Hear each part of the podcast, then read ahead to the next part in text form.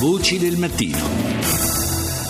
Ed ora do il buongiorno ad Antonella Napoli, collega che scrive tra le altre testate per Huffington Post Italia, La Repubblica, l'Imes. Buongiorno.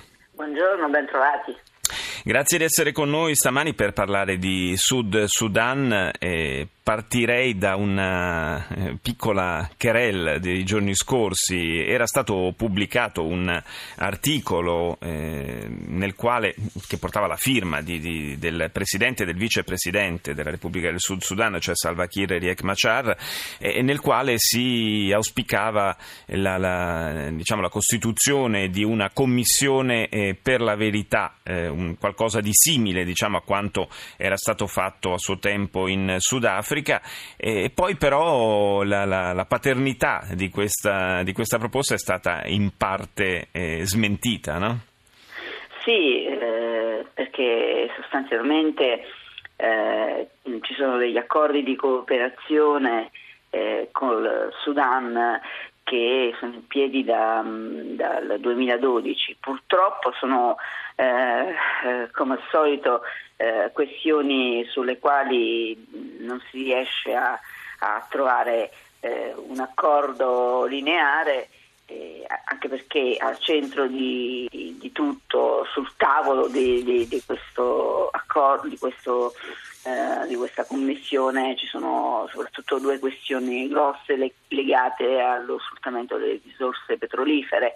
E, um, Machar ha in mano ora il dossier di, di questi accordi di, di cooperazione eh, che tra l'altro eh, porteranno, hanno portato a, alla firma di un, eh, di, un, di un, accordo che prevede anche il dispiegamento di una forza che sul confine dia, eh, garantisca protezione a entrambi i paesi e, e, e che possa in qualche modo eh, facilitare poi eh, il completamento di, di, quello che era anche il CPE, cioè il Comprehensive Peace Agreement, che, che, che aveva sancito nel 2005 eh, la fine del, um, del, della guerra civile ultraventennale che ha fatto milioni di morti appunto tra il sud e il nord del Sudan. Sono, sono due, possiamo dire, i fronti. C'è un fronte interno per il Sud Sudan che è quello della riconciliazione nazionale ed è su questo, su questo fronte che dovrebbe operare questa ipotetica commissione per la verità,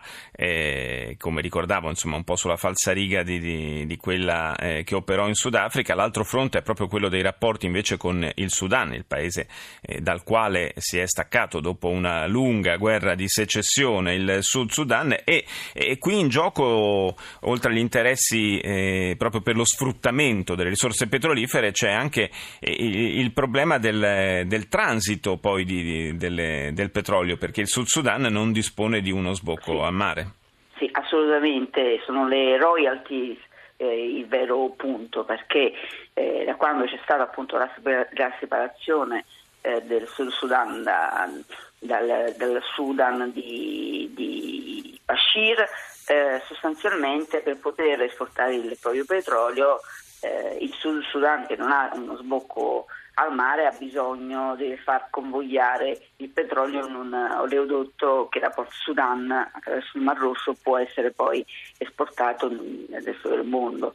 Eh, il, nord, il nodovedo quindi sono le royalties che deve pagare a Khartoum per ogni barile che viene esportato. Questo è un nodo importantissimo perché mh, da questo dipende proprio il futuro stesso del Sud Sudan, che ricordiamo è tra i paesi più poveri del mondo, eh, vive una crisi profondissima anche per eh, situazioni eh, oggettive dovute alla siccità e a, al, a, all'essere usciti da poco da una guerra civile che, come ben tu ricordavi, ha portato Machar ad essere nuovamente inserito nel governo come vicepresidente. E, e quindi eh, non è facile eh, affrontare questa spesa del passaggio del petrolio eh, per poi comunque rientrare dei soldi. Comunque al momento le ipotesi sono due, o continua a servirsi il Sudan, il Sudan di questo oleodotto oppure ne costruisce uno nuovo che però...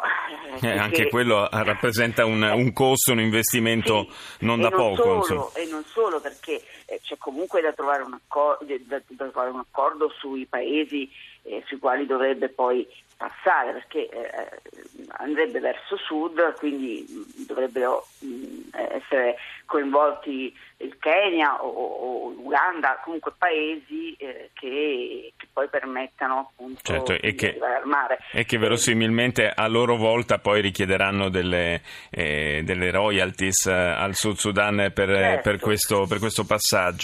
Grazie, certo. grazie Antonella Napoli per essere stata nostra ospite questa mattina.